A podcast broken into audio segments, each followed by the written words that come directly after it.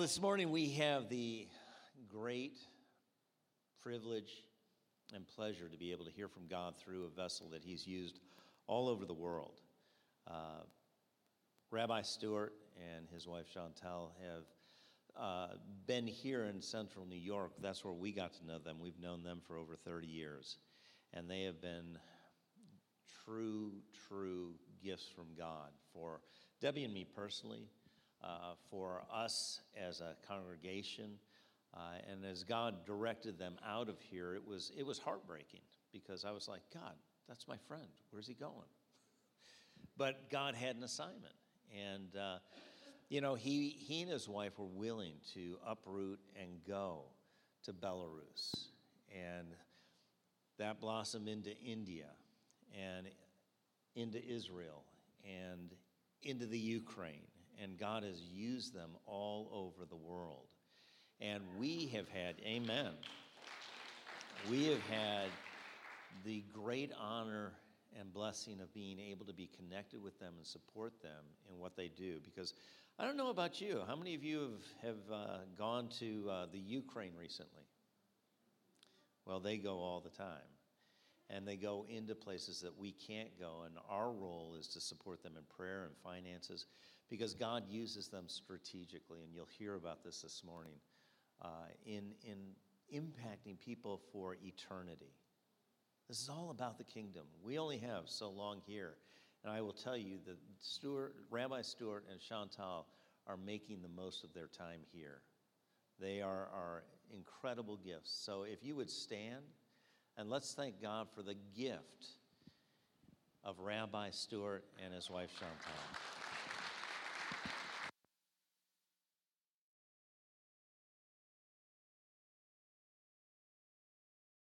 Oh, hallelujah. Hallelujah. It is an honor and a privilege to serve the Lord who gave it all, right? Who gave it all. We owe him all. And it's really like uh, you know, he's easy to give it back to, but sometimes it's not so easy to kind of follow through. But uh, I want to, don't you? Yes. Yes, amen. You can be seated. So good to be here. This is like home away from home for me. Not only do I know many of you for decades, but uh, you know, you, you have a lot of people come in and out of your life, but some people stick because you're just that kind of friends, and uh, that's that's what it's like for me and Chantal, who sends her greetings. Unfortunately, she's got a little stomach bug and she's back in the hotel. Prayers appreciated for her quick recovery. But for me and Chantal, and she's my best friend and partner in ministry, everything that goes on, you know, we're together on it. It's really a delight. And it's just that kind of friendship with, you know, Pastor Jeff and Deb. Deb and I served together at the uh, CareNet Pregnancy Care Center, and Pastor Jeff and I were working with David Pope uh, on long, long time ago uh, on putting together programs for the church and for the uh, public schools um, that continue to this day. And uh, let's take a moment to praise God that Roe versus Wade, that deceptive, horrible, has been overturned. I know it's still a battle, and the battle will rage in the States. But uh, we got prayer on our side, we got love on our side, we got truth on our side, and let's, you know, lay it before those who oppose us with humble, loving, servant hearted attitudes and not get vindictive like they like to do sometimes, you know. And uh, so I'm just praising God for that. I want to take an opportunity to also uh, honor another special friend, uh, Jackie Wagner, who took over the CareNet pregnancy care centers and expanded them way beyond what uh, they were when I left. Uh, she just did an amazing job, and the team now is doing an amazing job. I just want to honor Jackie Wagner, who, yes, who went on to be with the Lord a few months back, and she's also been a key member of the Reach Initiative International Board, the ministry that God founded through me and Chantal. And uh, she's greatly missed, but we know she's part of our, our cloud of witnesses and cheering us all on. Tremendous woman of God, a real example of a servant heart, just a wonderful woman of God, and uh, just like Deb and um, my wife and all you guys that have good wives, hug them up, treat them good, all right?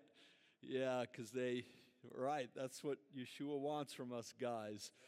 And ladies, I'll, I'll take my reward at the end of the service from you. You can kind of line up. And, uh, okay, yeah, so, so really just being here with, with all of you back here in uh, central New York and with dear friends who uh, not only do we have this kingdom connection, but just a deep friendship with Pastor Jeff and Debbie, where you can, you know, just be yourself. And, uh, you know, we're all a little broken, right? Anybody not broken? A little bit. You know, God's making us wholer and wholer and holier and holier. And you could just be yourself with those kind of friends, and uh, doesn't matter if your shirt's not tucked in or you know, you spilled the spaghetti sauce on your white shirt again. You know, you don't worry about it with friends like that, right? Okay, so uh, I want to tell you right from the start uh, about Ukraine. On February 24th, we got a call from uh, our leaders in the congregations in Belarus and said, Ukraine has been attacked, and they've attacked the Russian forces have attacked from our land. And I can tell you that our Belarusian brothers and sisters are heartbroken that this is occurring and that also their land of Belarus was used for the initial attacks and still used to attack with planes uh, and bombardments. Brokenhearted that, that that happened. So, and I know you get all kinds of news, and sometimes it's confusing. Well, Chantal and I have been in Ukraine. We've also been in Romania where many Jewish ref- many refugees have fled. We've also met Jewish refugees that have come to the Jewish homeland from Ukraine in, in Israel.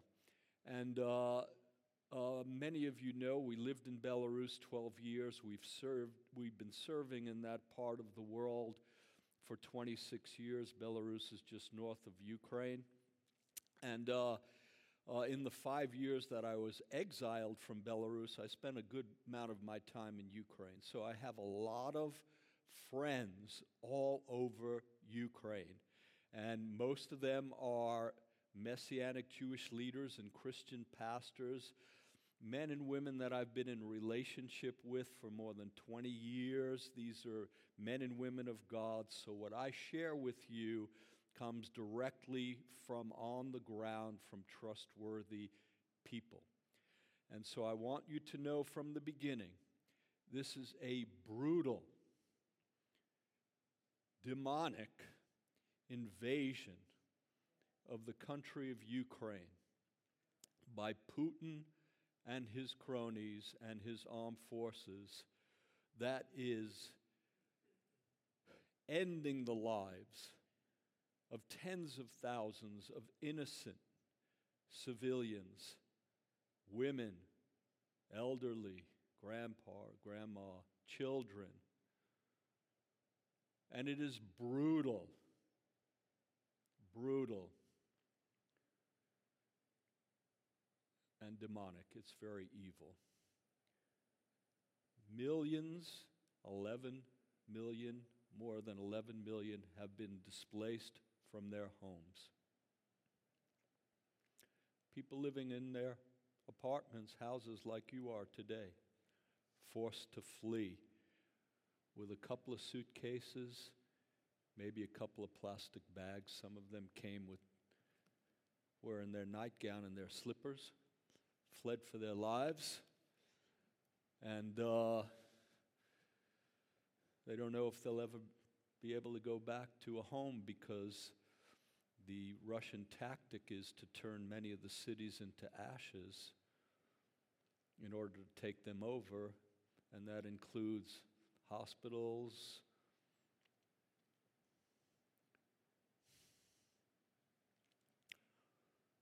people's living quarters, and so on and so on. It's a horrible, brutal, terrible, demonic thing going on there. And people are suffering greatly. And uh, you've all probably seen photos and videos of some of the destruction. I want to show you a brief video, and uh, then I want to show you more some of the good things that God is doing to bring help and hope to the people. And we're going to focus on that. And we're going to focus on the word compassion, a big word, big word in the scriptures, compassion. And uh, we're going to talk a, a lot about that today. So if you would put up that video, please. This is what thriving cities look like after Russian bombardments.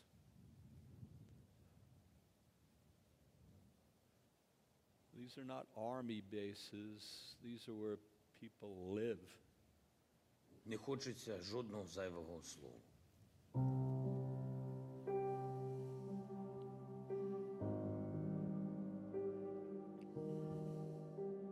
На нашій землі побувало концентроване зло, вбивці, кати, гвалтівники, мародери. Вистріли, вистріли, а потім як почали рватися снаряди, та як почали вірватися. А в людей, що вони поробили, це страшне. Лазили, грабили, це саме, все порозкидали. Страшне. Провода всі оборвані, все. Ну, ужас. That's the president of Ukraine, Zelensky. Ми знаємо тисячі людей вбитих і закатованих з е, відрубаними кінцівками, зґвалтовані жінки, вбиті діти. Я думаю, що це більше, ніж е, це є геноцид.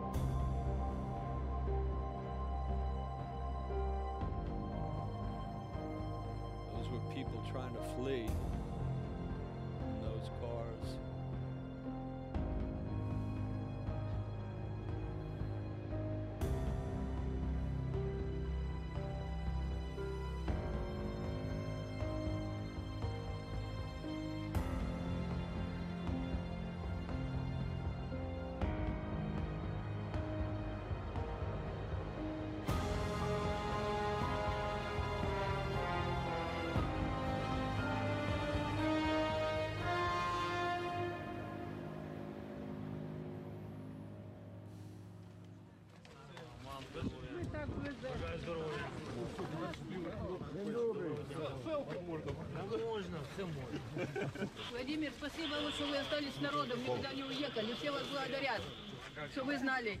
Спасибо вам, спасибо. Да, спасибо.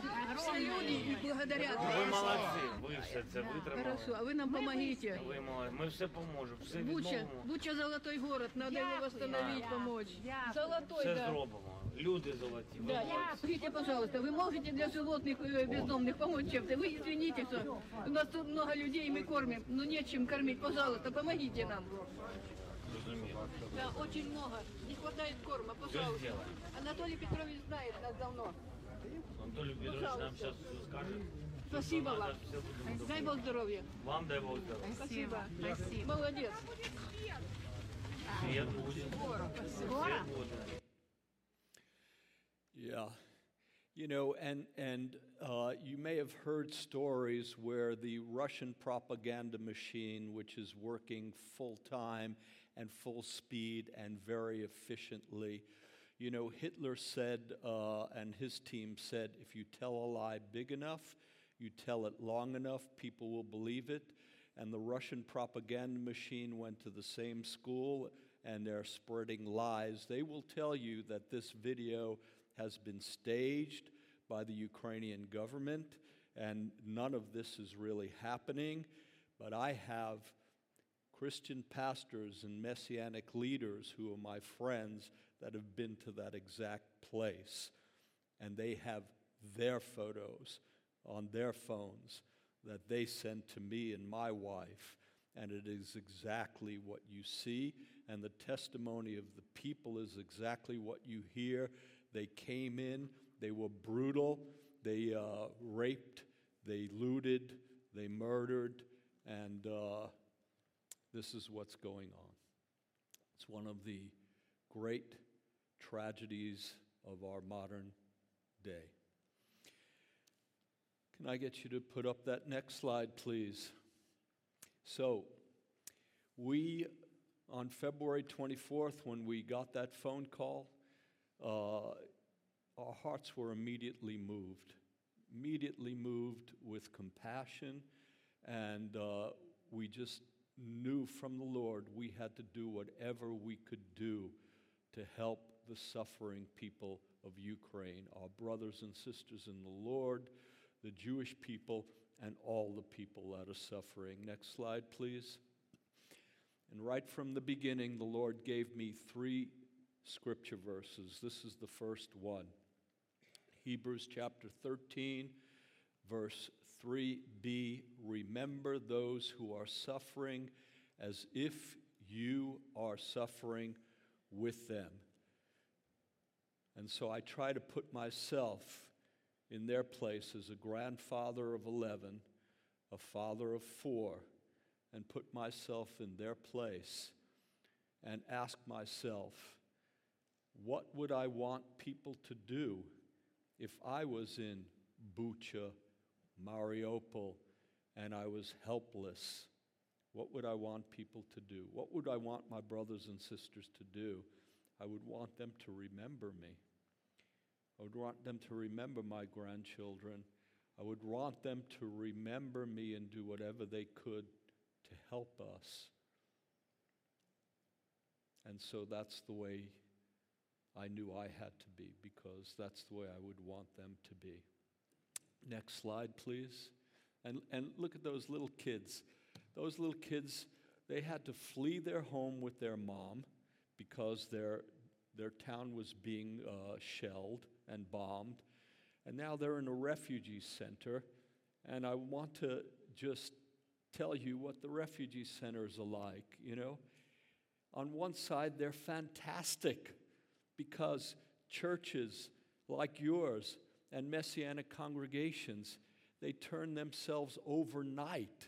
They had no experience, they had no training, and they turned themselves overnight. They had no choice. People were fleeing, and they were coming to Western Ukraine, which was and still is a relatively safe area as Russia now is focusing on the east and the south. And so they fled, and so they had to receive the people. And so we, we are friends with the messianic leaders in this city, and they're getting more and more people. How are we going to feed them? Where are we going to put them? They're already putting them all over the sanctuary like this, in the pastor's office, you know, everywhere, in the, in the uh, Sunday school rooms, the Shabbat school rooms, and where are they going to put them? So one, one uh, leader who we know for 26 years, uh, she rented a restaurant that had been, it was kind of a wedding hall restaurant that was just down across the street from her sanctuary and uh, had no money, no nothing, just said, I know we need to do it. God has to help. And so when we came into Western Ukraine and we saw the situation, thanks to the generous outpouring of support of friends like you and churches like Res Life, we were able to go back into Romania and buy 40 mattresses, and you see them kind of lined up there. They had put pallets out to put the mattresses on. Uh, and, and they did a nice job of putting curtains up so that families could have a little privacy. Some of, some of them haven't been able to do that, and people are just sleeping in an open area like this. They divided it up for families with the curtains. And, uh, um, and we began buying food. I remember walking through the store in Romania, you know, we're like, got these carts of, you know, five mattresses, bringing them up front, another five, you know, and just walking through this. I never bought so many mattresses, but we were so grateful that we were able to do this for these people. you know, so that they didn't have to sleep on blankets on hard wooden pallets, you know. And some of them are quite elderly, and uh, you can see this couple. You know, when I got there, they were there early in the war, and uh, we have a staff member who's on site in Ukraine all the time and uh, helping us to coordinate our help there. And when I, when I went back to Israel for a period of time, because we're doing some work there as well to help, uh, but when we came back, you know, I think everybody kind of thought at the beginning, you know, we'll go home in three, four weeks, you know. And there they were, sleeping in the same place, you know, three months later. And uh, now they have very little hope that they'll go home and, and have a place to live, you know. Because sadly, uh, you know, Russia's turning a lot of the cities into ashes. Big cities, thriving cities, you know.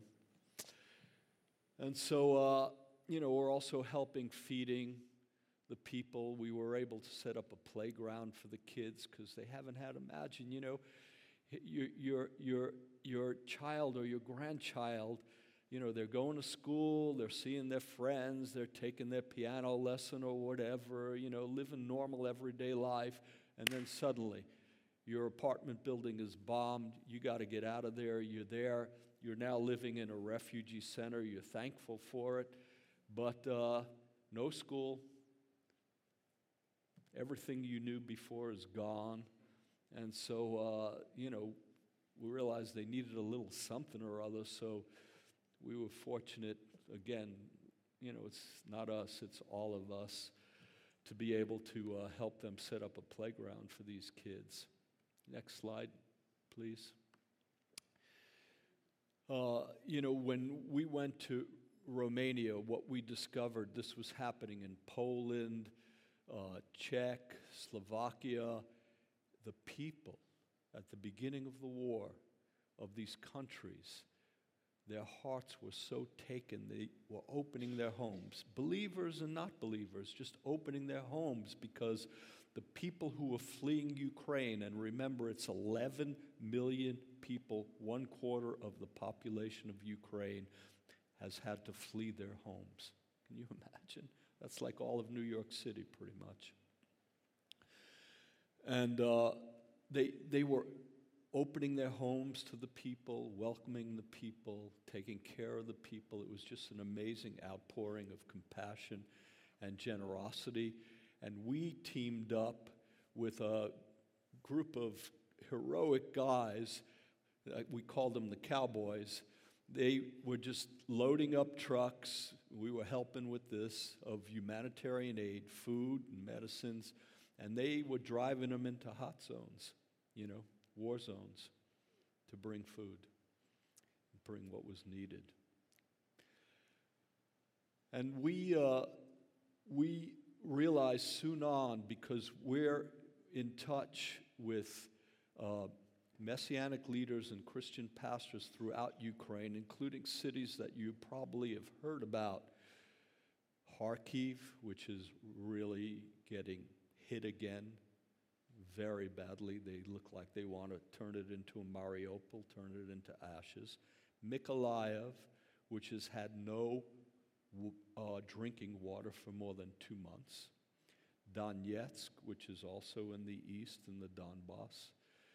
Uh, Odessa, and then helping in areas where people have fled in western Ukraine, Berdichev, Chernovtsi, uh, Kiev, which is now not under regular attack again, uh, Lviv. And so we're in touch with, with Christian pastors and Messianic Jewish leaders in all of these places. We're, we're texting regularly, we're calling. I'm speaking to at least one every week, you know, and getting reports from on the ground.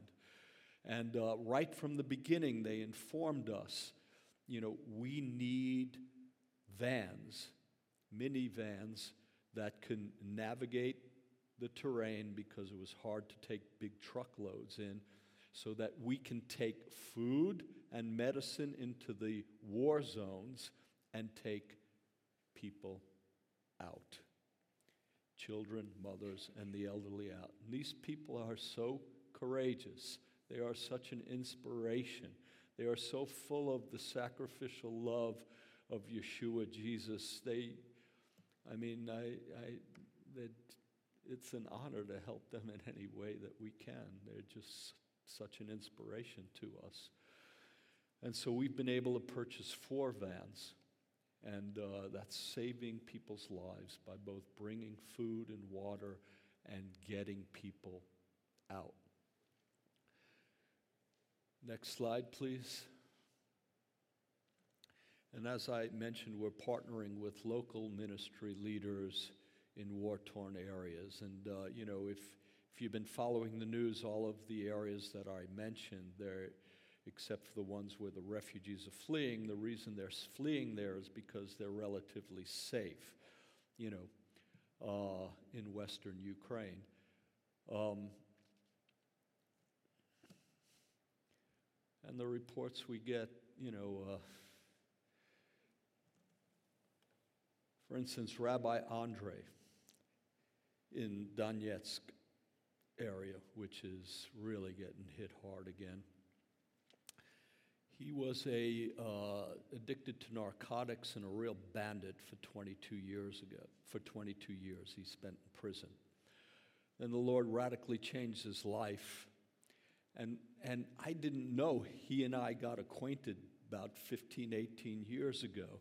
Uh, so when I called him, I had asked some of my friends in Kiev who is in Donetsk and Kharkiv in these areas that we can help and they gave us Rabbi Andre's uh, number. When I called him, he said, Oh, I know you, Rabbi Stewart. And then he sent me a picture. I had been ministering in a, in a church in Kiev, Ukraine, and uh, he was there as a relatively new believer. And being Jewish, he really wanted to take a picture with Rabbi Stewart, you know, who's more experienced, I guess. And so he sends me the picture of me and him. So that was amazing. And so we came together for such a time as this. And he, he's just an example of how inspirational, servant hearted, and sacrificial these people are. He could leave. He could leave. He could flee. He said, I can't leave. He said, The people are depending upon me to feed them, care for them, encourage them. And then he said, I have a prison ministry. And he told me his whole story about his 22 years in prison and being quite a rough dude. And uh, he said, I have a prison ministry. It's 40 kilometers away, but I still go once a week, even though it takes me a day to get back and forth because of all the checkpoints and got to be careful of, of, of you know, uh, shelling and so forth. He said, But I can't leave those guys. I can't leave those guys. And I said, Brother, I love you. I'm just glad we can help in any way that we can. So that's what we're doing. We're feeding people, we're taking care of people as best we can. We're doing our small part together with friends like you and churches like Res Life. Okay, next. So that's my daughter Miriam on the left. I have four children, 11 grandchildren, I think I mentioned. And uh, so a lot of Jewish Ukrainians, and, and Ukraine had a very large Jewish population, are fleeing to Israel. They're going to the Jewish homeland. And they're coming with a suitcase or two and the clothes on their back. Now, think of it. They weren't planning this. They're coming, most of them live paycheck to paycheck you know, because that's the way it is in Ukraine. So they're coming with almost no money, most of them. And uh, they're coming to a land where they don't know the language, they don't know how to navigate the culture, they don't know how to open a bank account. For example, in Jerusalem, all the stores are closed on the Sabbath. You know, everything's shut down. So, this one gal that my daughter was helping, called her and said, Hey, what happened? All the stores are closed, you know. She didn't know this. You know, so everything is like new. So my daughter swung into action. She also was moved by the compassion of the Lord, and she started what we call our House into Home initiative. And the idea is to welcome these Ukrainian Jewish refugees back to Israel and to be there for them in every way possible so that they feel like they're coming home to kind of family members that are welcoming them. And then we also, with the help of our supporters, we're providing the people with essential items, clothes, personal care items, etc., and also working to furnish apartments for those that are in need with basic furnishings like a refrigerator, a kitchen table, and beds to sleep on. Because they come to Israel, they get the support of the government for one month. Uh, they house them in a hotel and feed them, but then they got to go find their own way and make their way, you know? So it's not an easy thing. So we've already helped 200 families. 20 of them we've helped furnish their apartments. And uh, we have a waiting list of 500 people that we need funds to help them, right? If we're going to help them more with the uh, needs that they have. And there's a tremendous influx of Ukrainian Jews into the land of Israel that need help. Some of them are like Joseph. My daughter got COVID, and so she was in the hospital. And who's in the bed next door? Joseph, who fled from Kharkiv with his daughter and her husband. And nobody's speaking Russian in this ward, but my daughter speaks Russian. Ukrainians speak both Russian and Ukrainian. And so she's helping him out. She adopts him like a grandfather, he adopts her. And we have helped this family from beginning to end. They're now living in an apartment. We help furnish it. And uh, he and others have said similar things. And this quote just sticks in my mind and it goes right with your scripture. Uh, I don't know if it's him who said this exact thing, but he said similar. But somebody said this, and I've just held it in my mind.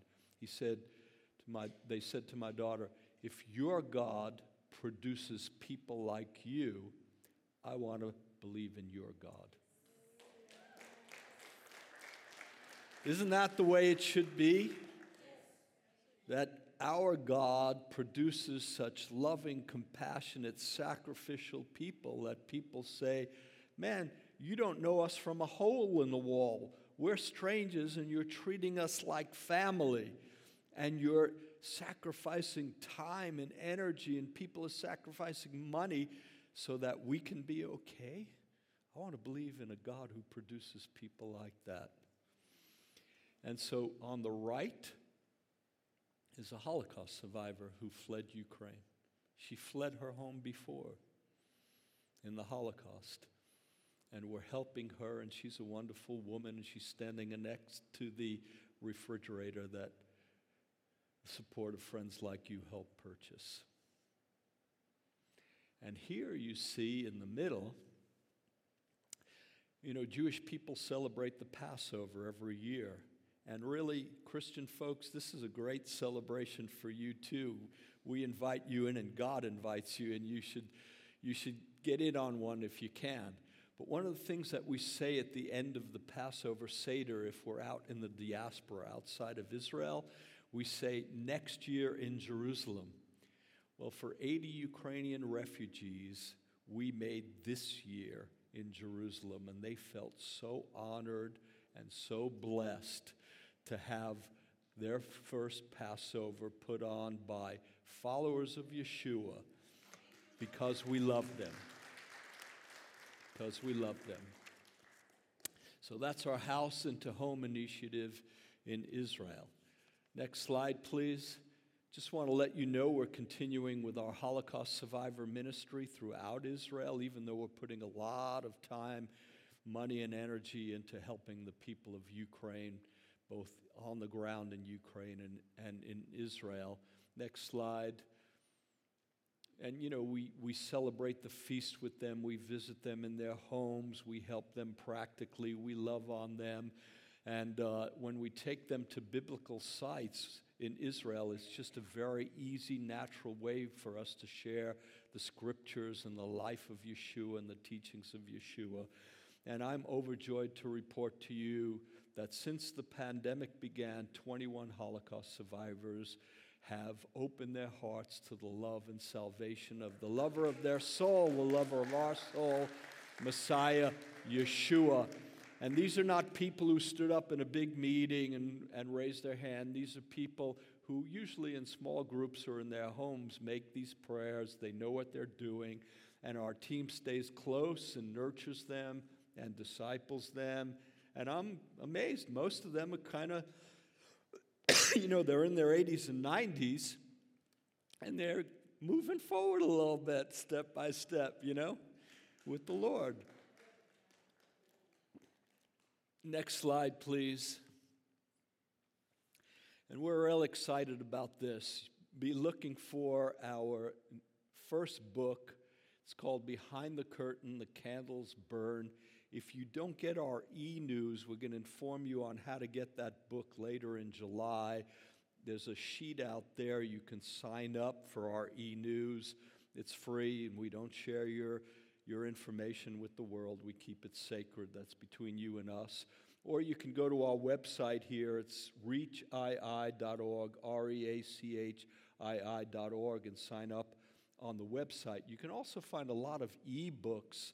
This is our first full-length book, but I've put out a lot of e-books that you might find interesting and inspiring. So uh, you can kind of go through our website and look for those resources as well. But the, this book uh, tells the story, the history of the Jewish people, pre war, Holocaust, their tough lives under communism, then after communism when we and our team stepped into their lives. And it's told through the eyes of 15 of our personal friends, Holocaust survivors that we know well. So it's told through their eyes. And 14 of these Holocaust survivors are followers of the Jewish Messiah. They believe in Yeshua. Some of them are already dancing and singing with him in, in heaven. So that's the unique part of this book. You will not find, uh, I don't believe, to the best of my knowledge, another book that has in its story Holocaust survivors finding the comfort and healing and love of the Messiah of Israel, like 14 of these did. So be on the lookout for that, and uh, we'll keep you posted through our e news. Next slide, please. We keep loving on orphans and kids with cancer. These are ministries in Belarus that, through my wife, God birthed these, and uh, she gathered teams around her. She has a big mercy gift and is a wonderful example of compassion, Chantal. Next slide. Camp Chalutzim in Belarus. This year we're holding three summer sleepaway camps in Belarus. You know, and our teams were wondering, you know, should we do it? It's such a tough scene here in Belarus. The economy's suffering because we're getting sanctioned in the same way that Russia is because uh, we're partners with Putin. Uh, the government is, the people aren't. Uh, most of the believers aren't for sure partnering with Putin in this, but the government of Belarus is. And uh, the economy is really suffering. The people are oppressed. And so oh, we said, let's do it. We got to do it. You know, our team said we got to do it, you know, just to give the kids something that they really look forward to every year. We've been doing this 17 or 18 years already. And so uh, we're going to have 180 kids and teens.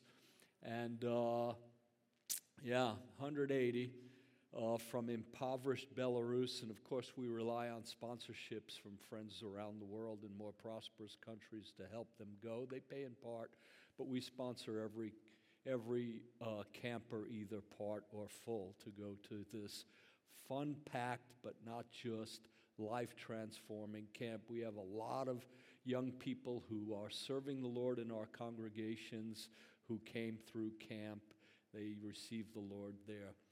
And next slide. And finally, after more than two years, India's been shut down. And so now it's open again. Israelis are coming again to shop spirituality from Eastern mystics and gurus by the thousands now. In the past, it was tens of thousands. It's going to build up slowly. But Sunrise is open, so now that they now they can come to our store and get the real goods. You know what I mean? You know the truth and love of the God of Israel. We don't need the uh, demonic empowered philosophies of uh, the gurus and yogis. we have a great team up there. So let's move on here a little bit. Just wanted you to know that these other things continue, the things that those of you who've been in touch with us before, we haven't dropped them uh, as we've had to spend and want to spend a lot more energy in Ukraine. We have great teams, you know, that are doing the work. So I put together a few definitions of compassion to kind of bring it home to myself and to you. I want to read them to you. Number one, compassion literally means to suffer together. Among emotion researchers, it is defined as the feeling that arises when you are confronted with another's suffering and feel motivated to relieve their suffering. Compassion is not the same as empathy or altruism, though the concepts are related. Second definition, they're all coming out of similar but different. I just wanted to nail it here. To have compassion means to empathize with someone who is suffering and to feel compelled to reduce their suffering. Three, compassion is a concern for the well being and welfare of others. Number four, and this one kind of sums it up the meaning of compassion is to recognize the suffering of others and to take action to help. And when you do a careful read of the Bible and a careful read of the teachings of Yeshua and the, and the disciples, compassion's a big deal. Mentioned a lot. Yeshua was moved with compassion. And so compassion is something that rises up in our hearts and then compels us to do something to relieve the suffering of others, to help others. So it's not just a feeling, it's not just love, it's not just empathy. Compassion includes a decision to act, and oftentimes it will require a sacrifice to de- demonstrate compassion from our side. Uh, so I asked myself, and I mentioned this before, what would, but I want to restate it, what would I want others to do if I was being attacked like the Ukrainian people are being attacked. I, would want you to help. I would want you to help my grandkids, my wife, my kids. So I said to myself, if that's what I would want them to do, then that's what I got to do. And then I said to myself, hmm, you know, the war keeps going on and on, and it's not in the headlines anymore. Not in the headlines anymore. But I can tell you that the number of people that are suffering keeps increasing, and the suffering is multiplying. The need is greater and greater. And so I'm thinking, when it's no longer in the headlines, what would I want people to do? What would I want my brothers and sisters in the Lord? I would want them not to grow weary in well doing. So I said, I got to be that way. And I know there's suffering all over the world. And I believe we should care, you know. But it seems to me that this Ukraine tragedy, tragedy is one of the worst things going on in the world in these days. One of the worst things, if not the worst thing going on in the world these days. and the suffering of the people is a little bit beyond comprehension. So that's why I feel a responsibility to the Lord, to my brothers and sisters in the body of Messiah outside of Ukraine, to keep bringing this before you for the sake of our brothers and sisters, the Jewish people, and all the people in Ukraine that are suffering. I feel this is a holy responsibility from the Lord to bring it before you for their sake. And I will continue to.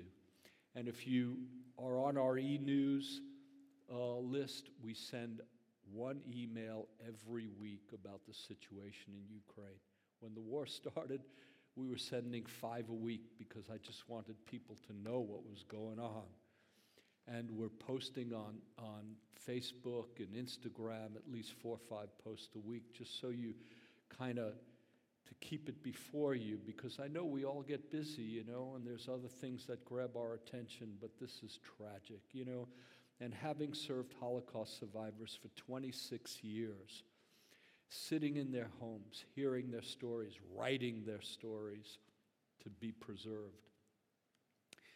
Their stories of loss, the stories of suffering, the stories of the brutality and evil and hate that they, that they endured. It's, it's really beyond human comprehension sometimes. And there, we cannot compare the Holocaust Ukraine, what's happening in Ukraine to the Holocaust. It's not on that dimension. But the, the individual stories and the family stories of suffering and loss, some of those are just the same kind of thing as what the Holocaust uh, and the survivors of the Holocaust experienced. It's, it's brutal, it's really evil what's going on there. And so, The second scripture that uh, came to my mind right from the beginning of the war that the Holy Spirit brought to me was Matthew 25, verse 34 through 40. It goes like this Came home in a new way, this passage. Then the king will say to those on his right, Come, you who are blessed by my Father, take your inheritance, the kingdom prepared for you since the creation of the world. For I was hungry and you gave me something to eat. I was thirsty and you gave me something to drink. I was a stranger and you invited me in. I needed clothes and you clothed me. I was sick and you looked after me. I was in prison and you came to visit me. And then the righteous, that's us. That's us, will answer, Lord, when did we see you hungry and feed you, or thirsty and give you something to drink? When did we see you a stranger and invite you in, or needing clothes and clothe you? When did we see you sick in prison and come to visit you? And the king will reply, Truly I tell you, whatever you did for one of the least of these brothers and sisters of mine, you did for me.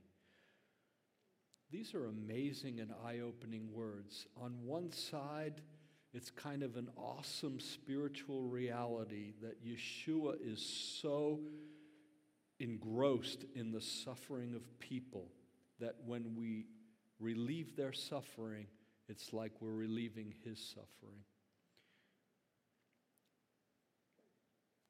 So, if you want an opportunity to touch Yeshua in a real special way, this is the verse of Scripture to to go after, to live. And of course, now this come home in a fresh new way. People have no food. They have nothing to eat. People have no drinking water in a lot of places. Rabbi Andre told me that we get drinking water once every three days bought in by truck, and if you miss it, you got to wait three more days. And he said, I'm not sure we're going to last. I'm not sure they're going to keep making it every three days. It's getting rough. It might be once every week.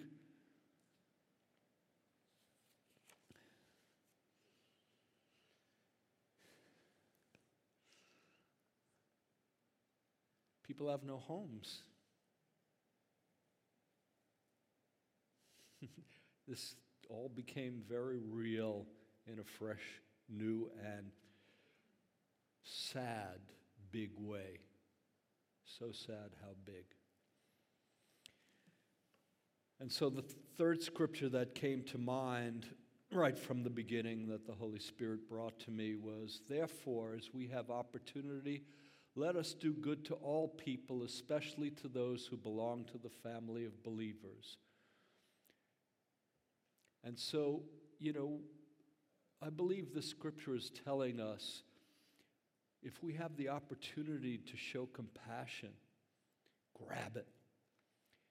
And as soon as we see the opportunity, be moved to relieve the suffering of those less fortunate. And the people, the believers, the household of the family of believers, the Jewish people and all people in Ukraine, they need us. They need us. We have already sent in, due to the generosity of our partners like you, over $140,000 worth of aid into the country. We are committed to sending, I, I wish it could a- actually be more, but we're committed to sending a minimum of $30,000 worth of aid every month for as long as they need us. And we can't do it without friends like you, you know. It's the way it works. We're a team. We're a body, we're a team. And so uh, I want to tell you about my friend Pastor Oleg. Had a big church, few thousand people before the war. Great friend, more than 25 years. Great friend to the Jewish people, too, by the way. And uh, he lives in the city of Mykolaiv. Here's a summary of the situation in the city of Mykolaiv. Even though Russian forces were thrown back from Mykolaiv, life there has not returned to normal, and, and they're shelling it like crazy. You know, uh, worse than that, even, is they destroyed the main pumping station for water. And then they took over that area, they occupied that area, and they're not fixing it. The Russian forces are not fixing it. So Mykolaiv's been without drinking water for more than two months. Water is now a priceless commodity. Twice a day, residents of Mykolaiv line up next to trucks that bring drinking water into the city. We have been able, together with a, a another friend of ours, another good ministry, bring 1,000 life straws into the country for families and soldiers who were defending the city who couldn't get water. And a life straw is an amazing filter. You can literally drink out of a puddle and you're getting good water. It's quite something. So we're grateful we could do those little things. And this is what Pastor Oleg shared with me. Like I said, I'm texting regularly, we're on the phone with uh, our friends there. He said this, and I quote We feel we are truly one big family of God. Thank you for being so faithful to help us. Stuart and Chantal, please let all of your partners know how much we need and appreciate their love, prayers, and support. And let them know we pray for them too. And I want you to know of all the countries, and I've been a lot of places that I've been to, I've not seen prayer like I've seen in Ukraine. Those folks really pray. They give themselves to prayer before the war, even. Powerful prayer. And so when they say they're praying for us too, they are. And, uh, and it's powerful, and they're having prayer meetings. Pretty much all the leaders I know are having prayer meetings pretty much all day, uh, every day, right now. And here's a little side note to just give you a little insight into the kind of people our brothers and sisters, the spiritual leaders are. So I asked Pastor Oleg, So how are you doing? And he says, Well, only my wife is with me. The children and grandchildren we sent out of the city, Mykolaiv being hit hard. We are good. because God is with us and we feel Him close. But the situation here is not easy, and the work to help the people is very hard. The courage and compassion of Pastor Oleg and all of these pastors and messianic leaders, I mean, wow. You know, I ask myself, I would hope I would be as courageous. We have been helping uh, a team that from the beginning, their vision, their focus, and their work was to take vans. And I mentioned we helped purchase four vans because of support of our friends. Take the vans into the war torn areas to bring food, medicine, water, and take out mothers and children and the elderly to safety. And they're risking their lives day after day. They go into Kharkiv now, they go into Mykolaiv, they go into the Donetsk region, you know. And it's like, wow, this is amazing sacrificial love and courage. Amazing sacrificial love and courage. And these are the kind of people that our brothers and sisters are that we're teaming up with to be of some help. So, you know,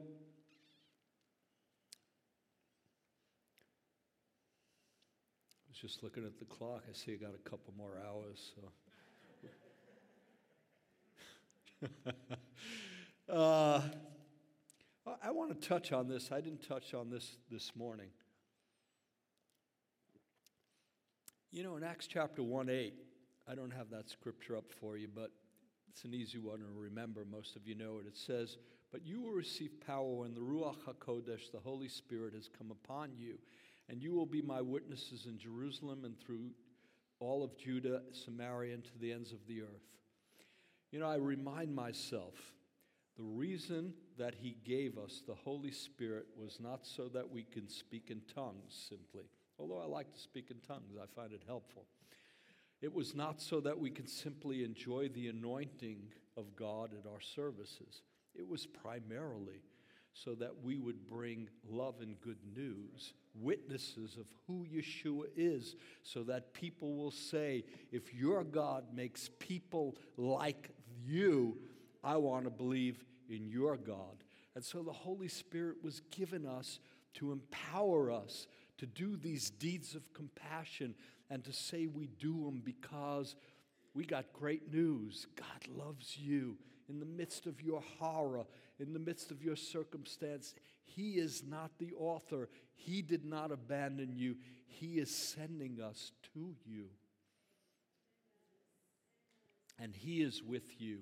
And literally, when I give you something to drink and you give them something to drink, Yeshua, thirst is quenched.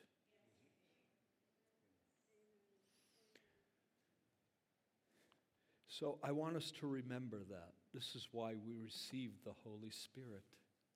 This is why we receive the Holy Spirit. This is our gift. This is our commission. This is our responsibility. You can only imagine how I felt when I got a call from my brother's sister's relative who lives in America. She's in Ukraine, and she said, Can you help get my parents out?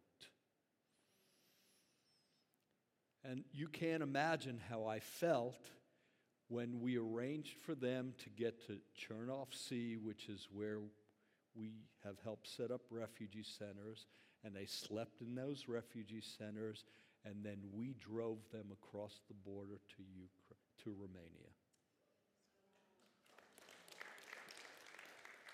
And then I'm thinking, I'm thinking, this is all of our opportunity. I mean, this came so close, but it's all of our opportunity as the body of Messiah to touch our relatives, even though we may not know them. They're our brothers and sisters, you know, and they're just people that were trying to live their lives.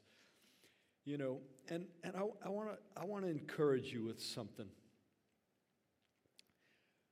two things. You know, of course, you're part of that rescue because of your prayers and your support. It's real, it's the way God orchestrates things.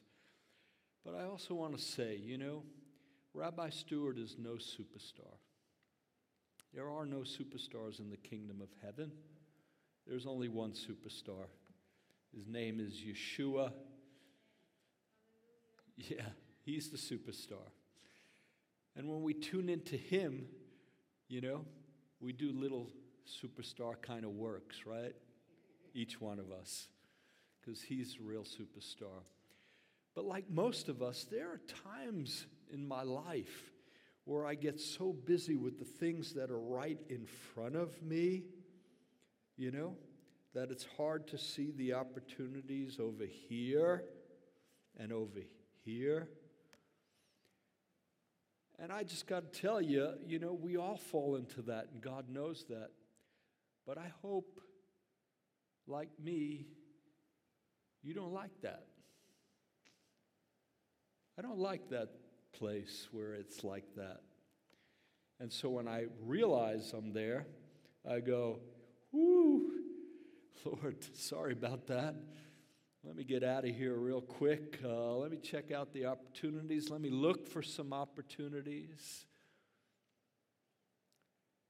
I love this. Let me look for some opportunities to do what's right in your eyes and to love being kind to others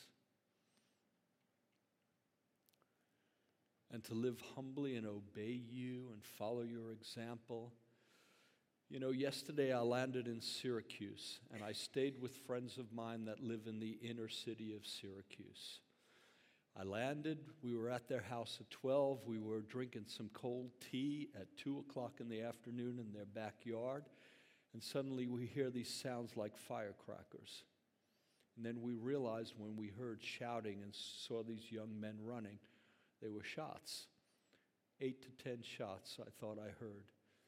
And then when we went in the house and after a while came out, we realized one young man was shot and bleeding on the ground and another had driven his car into a tree after being shot. He's no longer.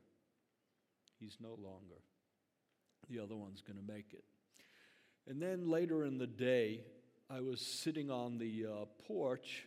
The police had it all roped off with that yellow tape, you know.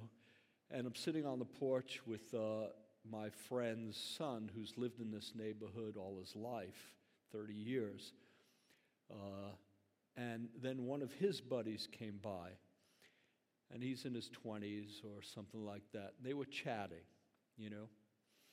And, uh, you know, I'm sitting there. Max is over here. He's the son. I'm over here. And then, you know, on the steps of the porch is this young fella that's chatting with Max. And so after a little while, I just interject and said, Yeah, this whole thing is heartbreaking. Uh, you know, I'm a grandfather and father. I said, You know, I just feel like hugging all these guys. He said, Yeah, they just need some love, you know. They just need some love. I've been there. I know what it's like, you know. So obviously, he had been involved in some stuff. And uh, I know what it's like. I've been there. They just need some love. And then I keep hearing them talk, and then I feel like the Lord gives me a word. And I said, Has anybody, you know, I like to be tentative with these things. I always suggest we all be a little tentative. I said, Has anybody ever told you that uh, uh, you got a heart of a pastor?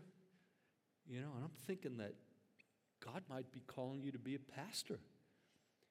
I don't know this kid from a hole in the wall, you know, so uh, he says, Well, my grandfather's a pastor. I said, Oh, interesting. And I said, What about your father? And he says, uh, Well, I didn't know him for 19 years. And then I reached out to him. We had a pretty good time. He's a pretty good guy with a pretty good heart. I said, Who talks like this? You know? I said, This guy's a pastor. you know? Uh, um, but then after I called him a number of times, you know, he didn't really kind of engage and didn't pick up. So I just figured he's got my number. He knows where to find me. You know, broke my heart. And uh, so then, you know, after we we're all chatting a little bit more, it was real nice, real warm. You know how you get that warm feeling when you're connecting, you know, it's really just nice. And uh, love to be kind to others. And so at the end of the conversation, you know, I get up and he holds out his hand. I said, I'm not going to shake your hand. I'm going to hug you, man. And, and I, I'm sure you've all experienced this, but I literally felt like I loved this kid like he was my son. And it's not because I'm such a big superstar. It's just when sure the Father's love rises up in you, it's supernatural. Supernatural. You know, and this is what God wants us all to believe in and to be in. You know, I'm not always in it. Sometimes I blow the moments, but I like to be in there because you, you know what? I don't know who was more blessed, me or him. I, I, hope him because he needed it more, but I was really blessed, you know. I went away like soaring. Wow. Because it is more blessed to give than receive. It's more blessed to give than receive. And when I hugged him, I just felt the Father's love just kind of increasing. And he hugged me back. He didn't resist. And he, I said to him, You know, your Heavenly Father's got a great plan for you. I believe you're going to help lots of people. And He'll never forsake you, He'll always engage, you know? And, you know, that's, that's, that's the life we're called to. You know, I got to say, you know, I'm really proud of my four children because each one of them, I told you about my oldest daughter, Miriam, in Israel, but each one of them, all four of them, they're leading their families. And I rejoice so much in it to help those that are less fortunate, to look for opportunities and seize opportunities to show compassion, not just the feeling, but the action. And so allow me to encourage you. You know, there are a lot of people in your backyard that need compassion. They're in your backyard. And please remember the people of Ukraine because they're going through. Wow. And I know, and I believe you know, that as you do, enter into this more and more, and we can all enter in more and more, this lifestyle of compassion and love. That's one of my life scriptures.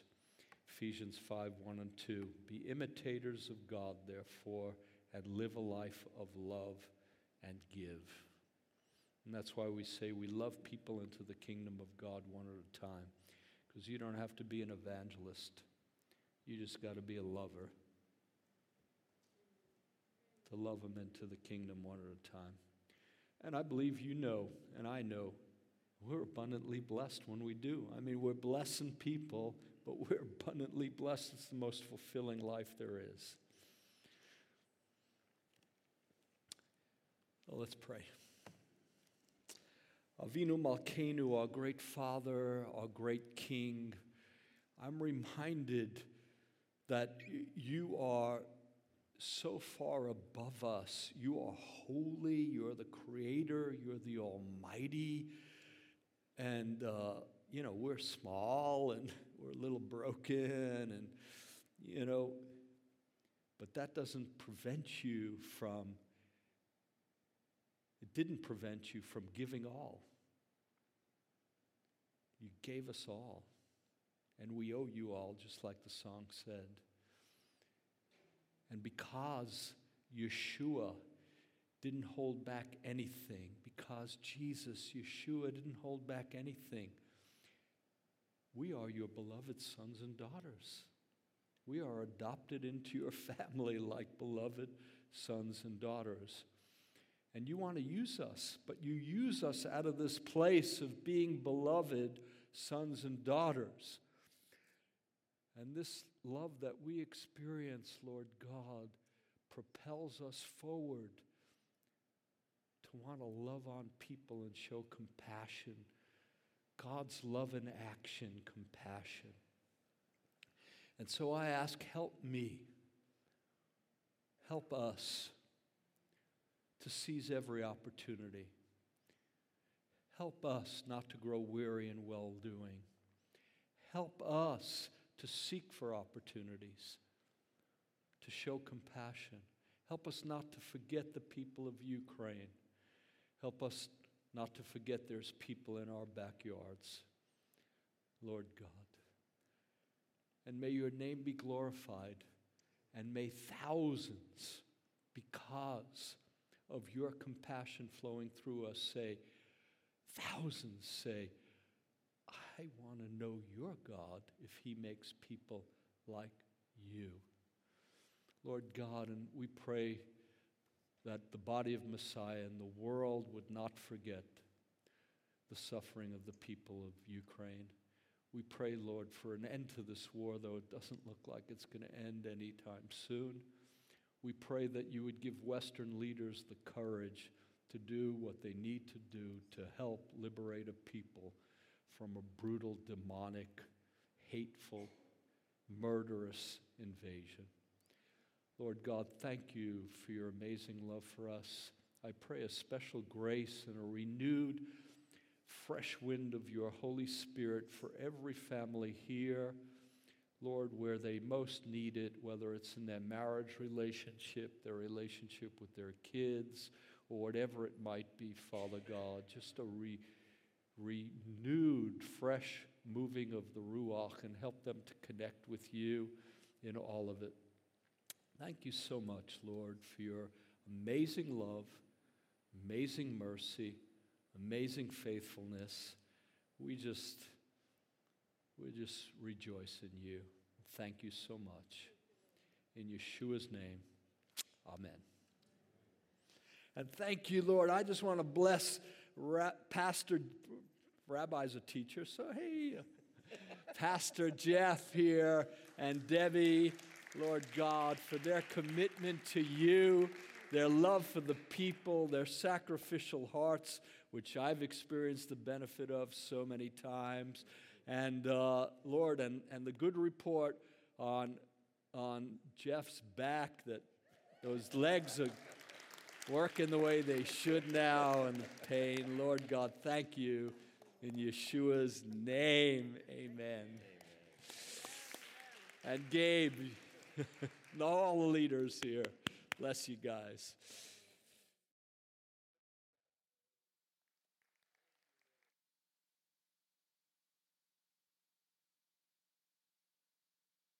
Uh, Rabbi Stuart was speaking, uh, I was reminded of two, two scriptures. One in the, the chapter that we're studying, in John chapter 15, about the uh, true vine and how he is wanting us to bear great fruit. But down a little farther, Jesus says, Greater love has no man than this, that he would lay down his life. And it goes on to say for friends. But who did Jesus lay down his life for? Everyone. Everyone. We were enemies at one time, and he laid down his life. And, and he's the example for us. We need to lay down our lives. And as Rabbi Stuart was saying, sometimes we get such tunnel vision. It's, it's about what's going on in our lives. And we live in a country that has the best life that there is. And if you've never been out of this country, you can't really understand that. But we have so much to be thankful for. The Bible says, To whom much is given, much is required. And so we've been blessed to be this blessing. And then there's another scripture I was reminded of in Philippians where it says, in the message translation, put yourself aside to help others get ahead. Sometimes we just have to set ourselves aside.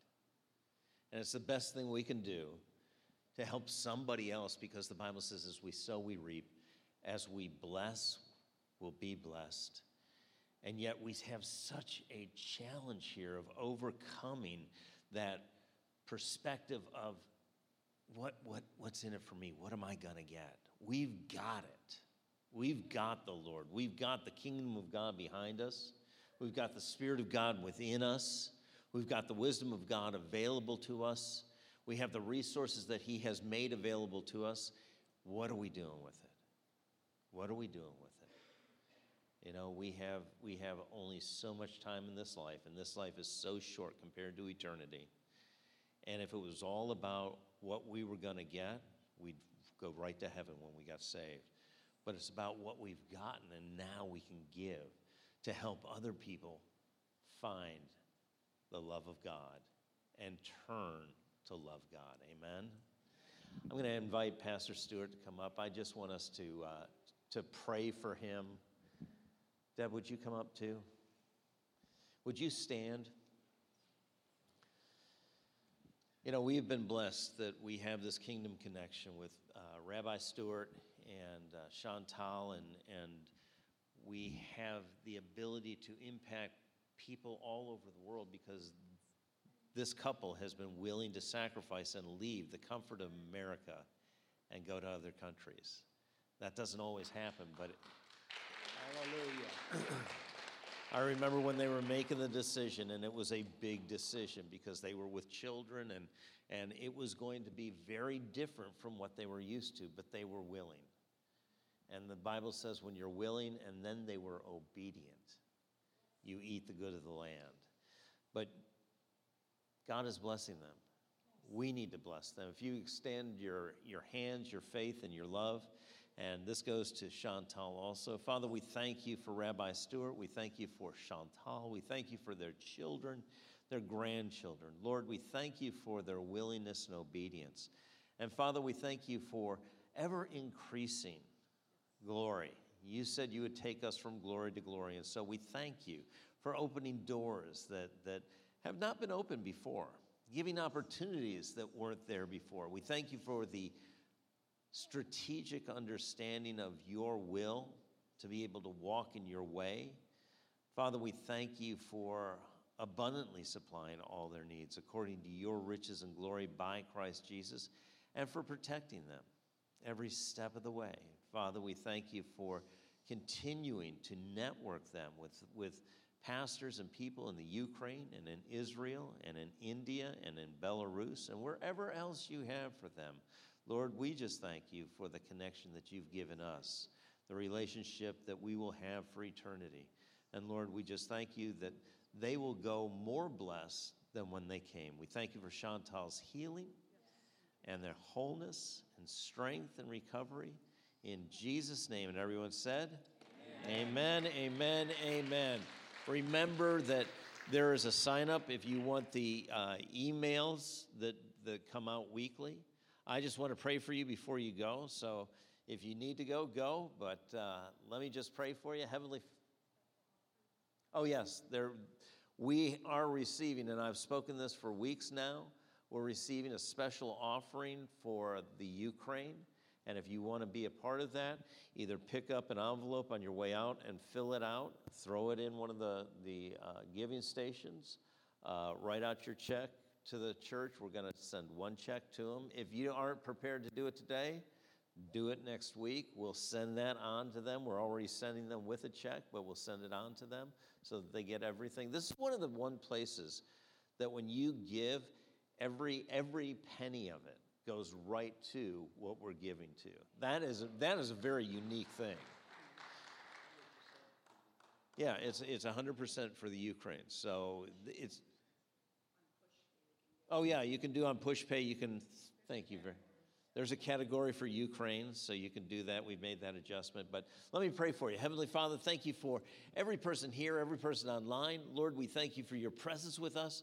We thank you for your provision and plan for us. But Father, that provision and plan isn't isolated only to us. Father, we don't want to become so insulated and isolated from the world that we live in that we are not being the witnesses you have for us to be. So, Father, open our eyes, the eyes of our understanding, that we would know the hope of your calling. And your calling is to love you and to love others. And so, Father, this week, help us to be aware. As Stuart has said other times when he's come, Rabbi Stuart has mentioned our antennae have to be up. We have to be available to you, to be used by you with the people that you so love that you gave your son for. Father, we thank you for every opportunity. Let us be more sensitive and aware and more quickly obedient.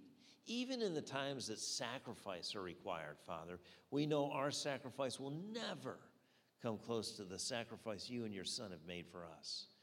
But Father, we do it with great, great honor to you to be able to be used by you in the lives of anyone else. And Father, we thank you that as we do what you have for us to do and be what you have for us to be this week, Father, your Son Jesus will be lifted up and all people would be drawn unto him. And we thank you, Father, for this in Jesus' name. And everyone said, Have a great week.